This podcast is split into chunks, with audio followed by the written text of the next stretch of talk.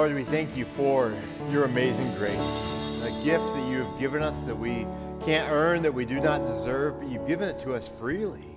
Your death on the cross and payment for our sins, your resurrection defeating sin and evil and death. Now you've passed that victory on us. Lord, thank you for your grace. And I pray that today that you will teach us new things about your grace, about how your grace can transform our lives, and about how you want to work through us to extend your grace to those around us, to use us as your ambassadors. So please, Lord, as we open the scripture today, open our eyes, open our hearts to understand in fresh ways who you're calling us to be, what you're calling us to do.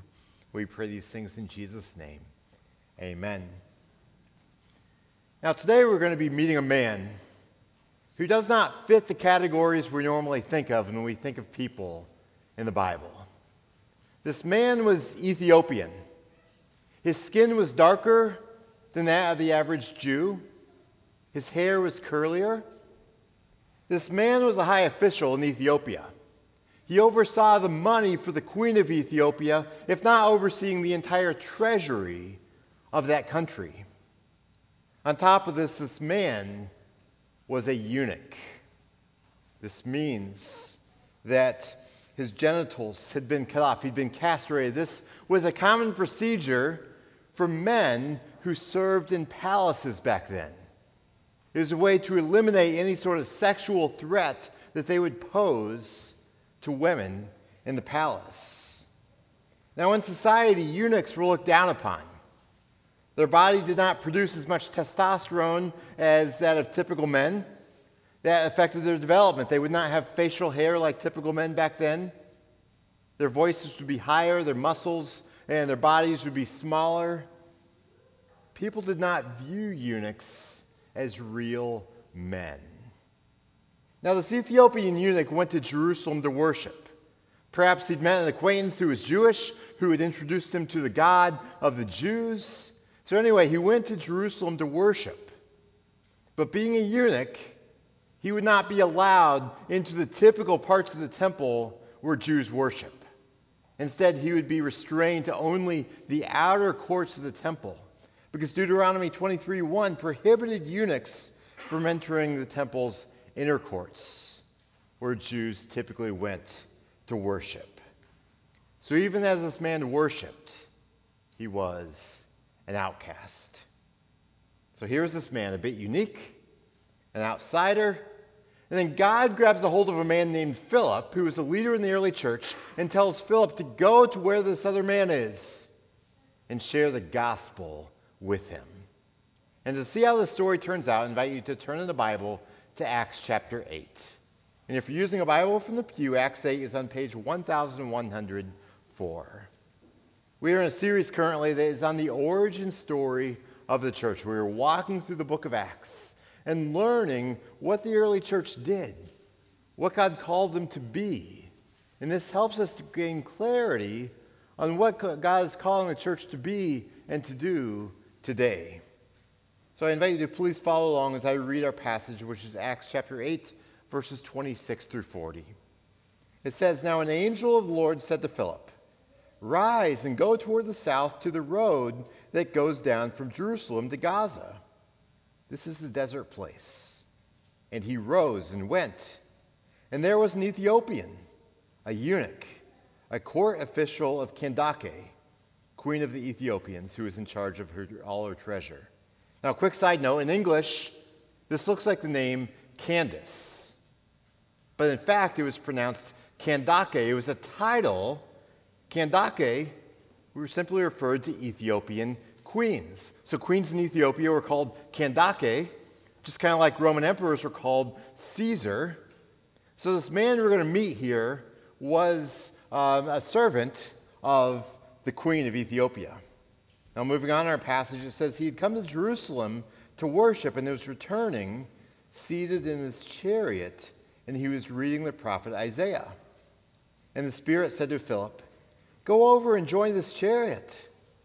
So Philip ran to him and heard him reading Isaiah the prophet and asked, Do you understand what you are reading? And he said, How can I, unless someone guides me? And he invited Philip to come up and sit with him.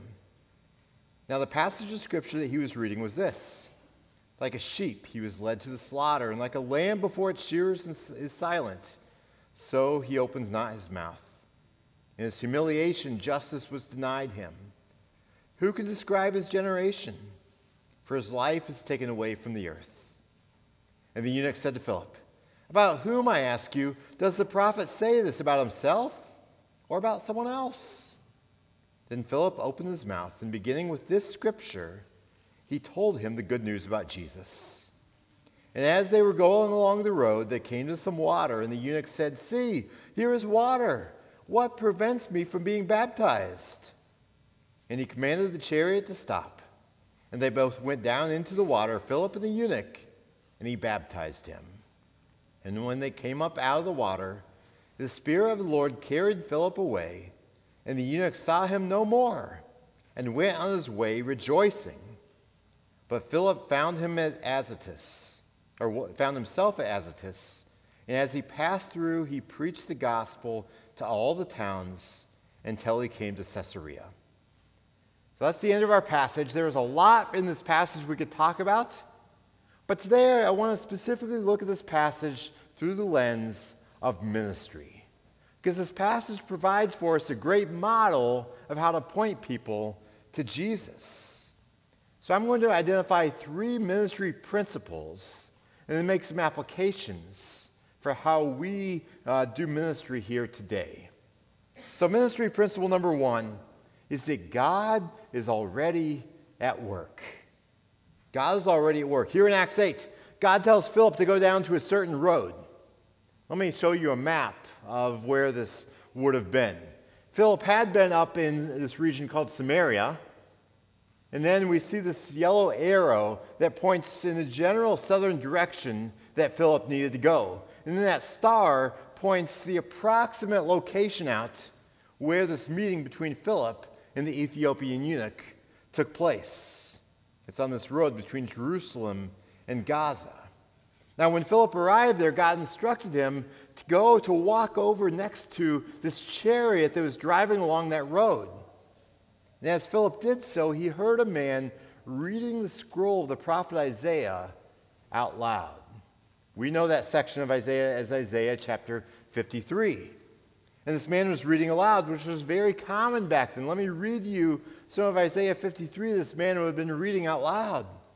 Isaiah 53 says that God's servant grew up before him like a tender shoot and like a root out of dry ground. He had no beauty or majesty to attract us to him, nothing in his appearance that we should desire him. He was despised and rejected by mankind, a man of suffering and familiar with pain. Like one from whom people hide their faces, he was despised, and we held him in low esteem. So pause there. You can imagine this Ethiopian eunuch as he's reading this passage from the prophet Isaiah, perhaps identifying with this man described in the passage of someone who is despised, who is rejected, who is mocked by the people around him. The passage went on to say, Surely he took up our pain and bore our suffering, yet we considered him punished by God, stricken by him, and afflicted. But he was pierced for our transgressions he was crushed for our iniquities. The punishment that brought us peace was on him. And by his wounds we are healed. So, this is what the eunuch was reading. And all this shows that God was already at work. He had told Philip to, hey, go over to this certain place, go up to this chariot. As Philip does so, he hears this man reading from the prophet Isaiah. He set up a divine appointment with a man who's ready to hear about Jesus. God was already at work.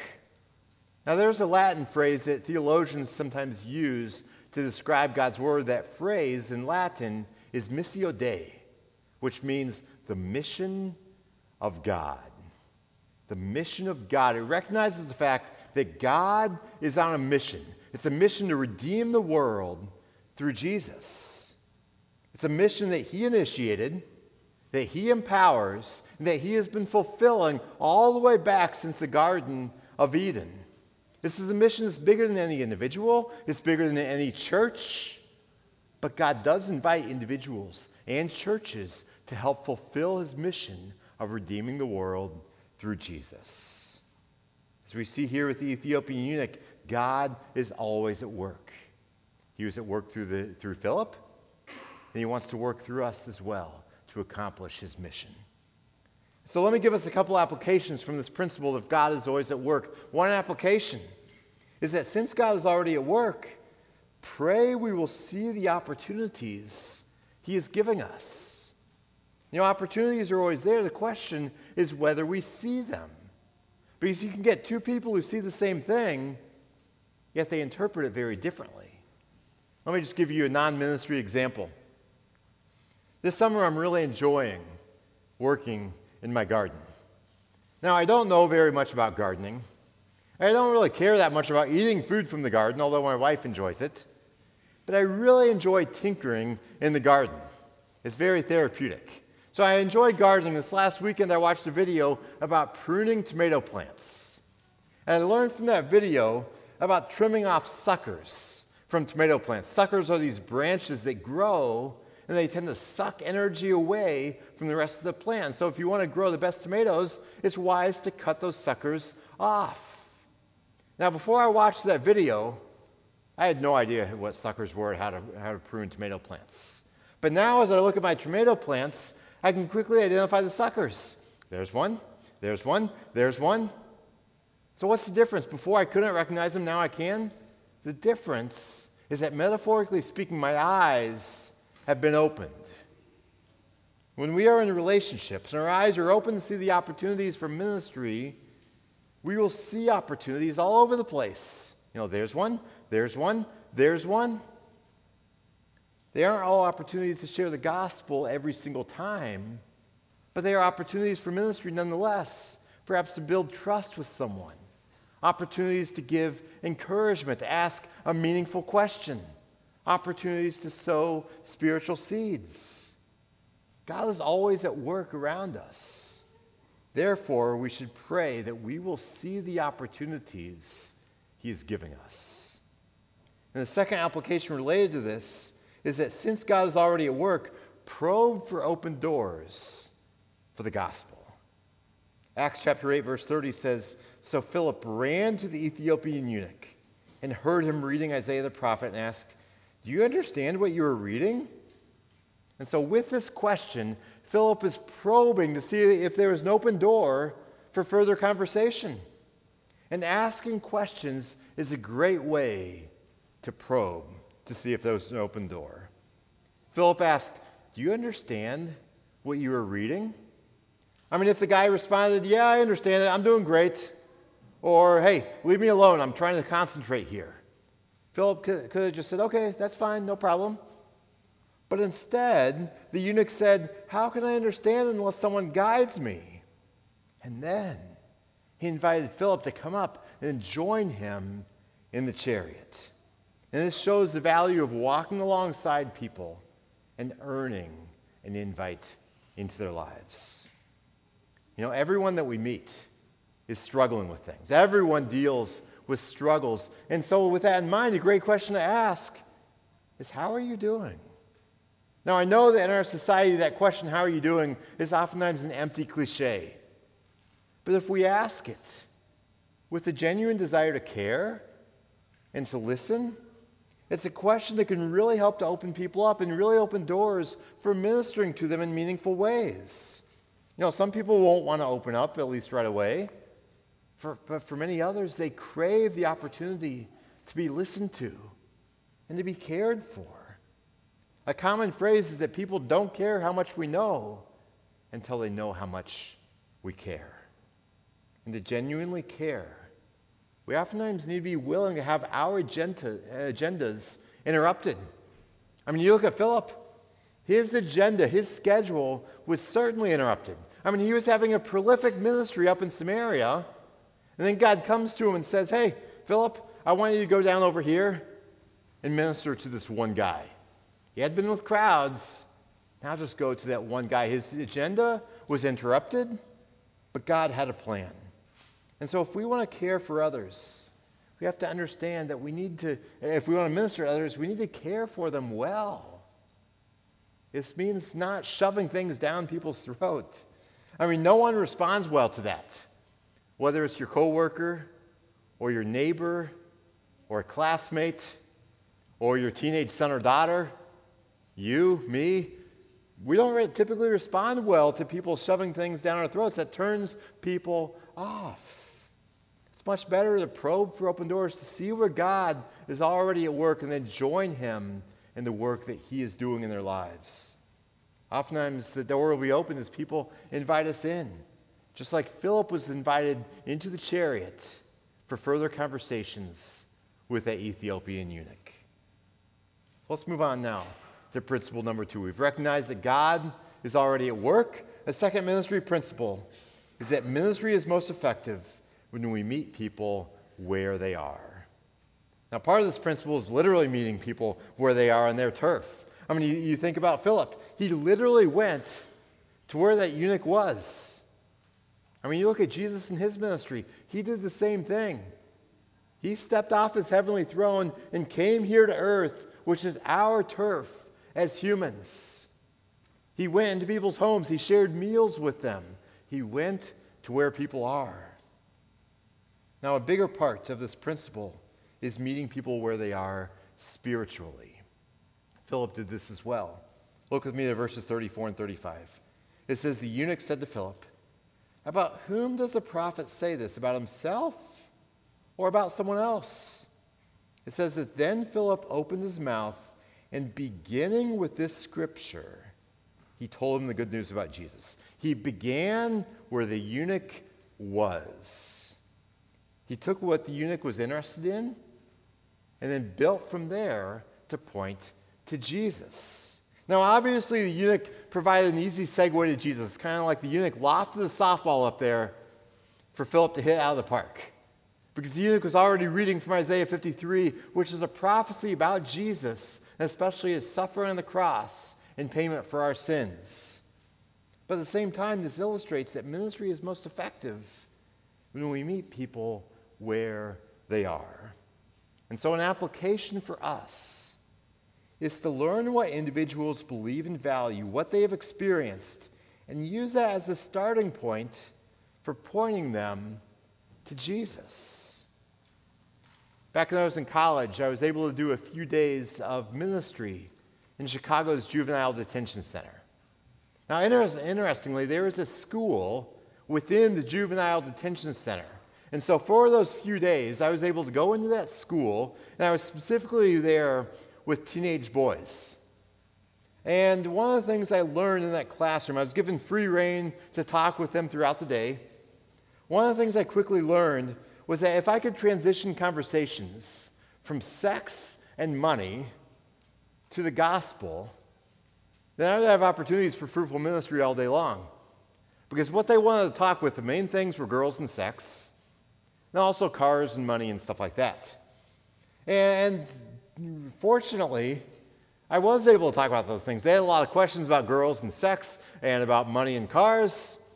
And as we talked about those things, I was able to, to transition those conversations to finding our ultimate sense of joy and identity and worth, not in those other things, but in Jesus. And we had tremendous conversations through the course of those days. Now, if I'd gone in there and just started preaching, I would have lost them right away. They would have just turned their ears off. The teacher probably would have had me just go over into the corner and do nothing the rest of the day. But instead, it was an engaging discussion, dialogue the entire day for each of those days about Jesus. I mean, tremendous ministry, I believe, was taking place right there. And a key was starting where they were with topics that were relevant in their minds and then building off those in a way that still made sense to them and helping to point them to something greater through Jesus. Now, interestingly, even the teacher there was interested in these topics we were talking about, not so much the sex and girls and money stuff, but the Jesus stuff. During the lunch break each day, it was just he and I together. And on that first day, and then continuing the other days, he opened up and shared about some of the struggles that he was dealing with. It was a rich opportunity to minister to him and to encourage him. And it shows that the key in ministry is to start with topics that are relevant to the, to the people that we're relating to. And then that builds a bridge of trust and care and understanding, a bridge across which the gospel can flow. Now let's move on to ministry principle number three. The gospel welcomes all types of people to come confidently to God. So let's look again to Philip and this man on this road. He told this man about Jesus. Verse 36 says that as they were going along the road, they came to some water, and the eunuch said, See, here is water. What prevents me from being baptized? And he commanded the chariot to stop. And they both went down into the water, Philip and the eunuch, and he baptized him. So, as we've seen throughout this book of Acts, baptism is part of what I call the package deal of conversion.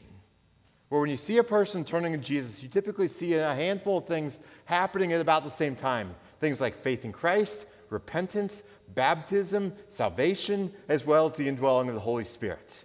Typically, as someone turns to Christ, all these things are happening at approximately the same time. This Ethiopian eunuch, through the ministry of Philip and the work of God in his life, he is turning to Jesus.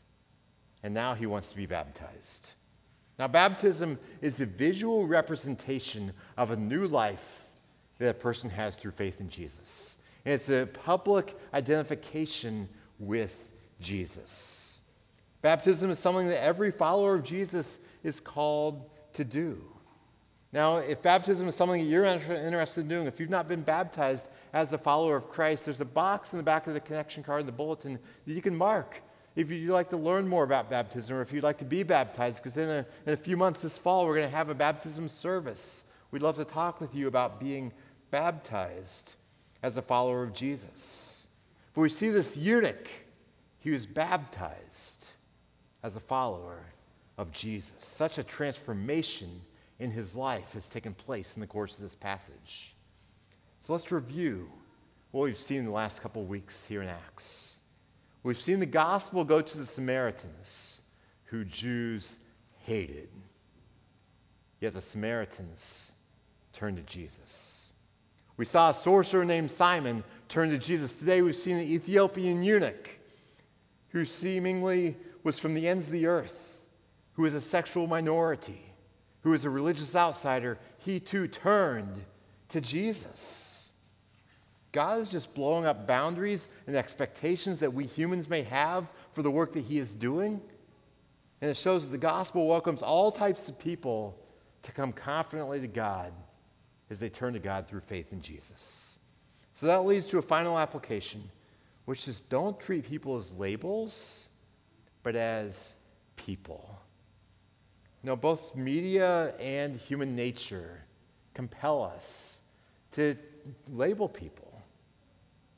I mean, you're either Republican or Democrat, liberal or conservative, white or black or Hispanic or Chinese, rich or middle class or poor, Catholic, evangelical, Muslim, atheist, racist, or woke. All kinds of labels are flying around. You look at this eunuch. Eunuchs were labeled back then. They were labeled as eunuch. And for many people back then, that label eunuch was something that caused them to hold those people at, hand, at arm's length, to not want to associate with them, look down on them. But you look at how Philip treated this man in Acts 8. He treated him not according to a label, but as a person. He wanted to know where are you at? What are you reading? What are you wrestling with? Philip wanted to understand because he knew that understanding where this man was would build a bridge to the gospel. I mean, if you want to win a political battle, or win an election, or win an argument, then labeling people is highly effective. But if you want to win people to Jesus, it's so important to treat people with respect, with care, and with a genuine desire to understand them. Because uh, when we encounter someone who's different than us, who may believe something different, who lives differently, we have to build a bridge of care, a, bridge of trust, of understanding where they're coming from And then that bridge can help lead them to trusting in Jesus. So when we encounter someone who thinks differently than we do, a great question to ask is Will you help me understand? Help me understand why you have the political views you have. Help me understand why you have the sexual views you have. Help me understand why you struggle so much with church or why you don't believe in the existence of God. Or help me understand why you are so worried about all these different things. Can you please help me to understand? Because to help people understand the gospel, it's valuable for us to understand them, meet them where they are, and then help them to see who Jesus is in the midst of where they are. You look at Philip. He came up, he walked alongside this man. He began to understand where he was, what he was thinking, what he was going through. He was invited in. They introduced this man to Jesus. I want to close by looking at the end of this passage, verses 39 and 40. It says, When they came up out of the water from that baptism, the Spirit of the Lord carried Philip away, and the eunuch saw him no more and went on his way rejoicing. But Philip found himself at Azotus. As he passed through, he preached the gospel to all the towns until he came to Caesarea. So, after baptizing the Ethiopian, Philip was miraculously transported to a different place. Now, in, in human terms, from a human perspective, it's kind of hard to understand what took place because it looks like some sort of teleportation. And supernaturally, that's essentially what happened. I mean, it's, it's kind of like something on Star Trek of, hey, beam me up, Scotty, although it's God's initiative here. And all of a sudden, Philip ends up in a different city. Now, you think about it from the perspective of the Ethiopian, it certainly would have surprised him, but it says that he went on his way rejoicing because he had met Jesus, a man who had suffered a man who was rejected, a man who was crucified in payment for his sins. He had met Jesus, who was resurrected and who loved the eunuch more than the eunuch could possibly imagine, who gave the eunuch new life and reconciliation with God. Now it says that Philip found himself in Azotus. Now it's a city you may have never heard of. Centuries before, Azotus went by the name of Ashdod. Ashdod is a city that occurs many times in the Old Testament. Ashdod previously was the capital city for the Philistines. Now, if you've read the Old Testament sometimes, you, you may recognize the Philistines. Philistines were the hated enemies of Israel. Now, interestingly, God sends Philip over to Ashdod to preach the gospel to those who had a Philistine background. And so it's just remarkable to see what's taking place here, what God is doing. When the gospel expanded beyond Jerusalem, it went to Samaritans, it went to a Samaritan sorcerer, it went to an Ethiopian eunuch, and now it's going to the, to the Philistines and beyond. What we see here is the Missio Dei at work, that God is the ultimate missionary, wanting to take the gospel to all people, all types of people even people that he, we may not expect, because he wants to redeem the world as people turn back to him through Jesus. This is what the gospel and grace make possible. Let's pray. Our Father, what an amazing reality you have made available through Jesus reconciliation with yourself, redemption. We thank you, Lord, that you are at work in this world, that you've not abandoned this world, even though we look at the world around us, and we see many problems, many things that are just in chaos and are confusing. But Lord, you are on a mission of redemption. We thank you that as individuals and as a church that we get the privilege of being your servants, being your missionaries, your ambassadors to the world around us. And so, Lord, I pray that you'll equip us I pray that you will give us wisdom, give us eyes to see the opportunities that you've put around us because you're always at work, even if we don't see it. And so, Lord, please open our eyes to see what you are doing. And please guide us by your Spirit, empower us to join you in that work so that more and more people will experience redemption and life and hope through Jesus. We pray these things in his name. Amen. Let's stand and sing together.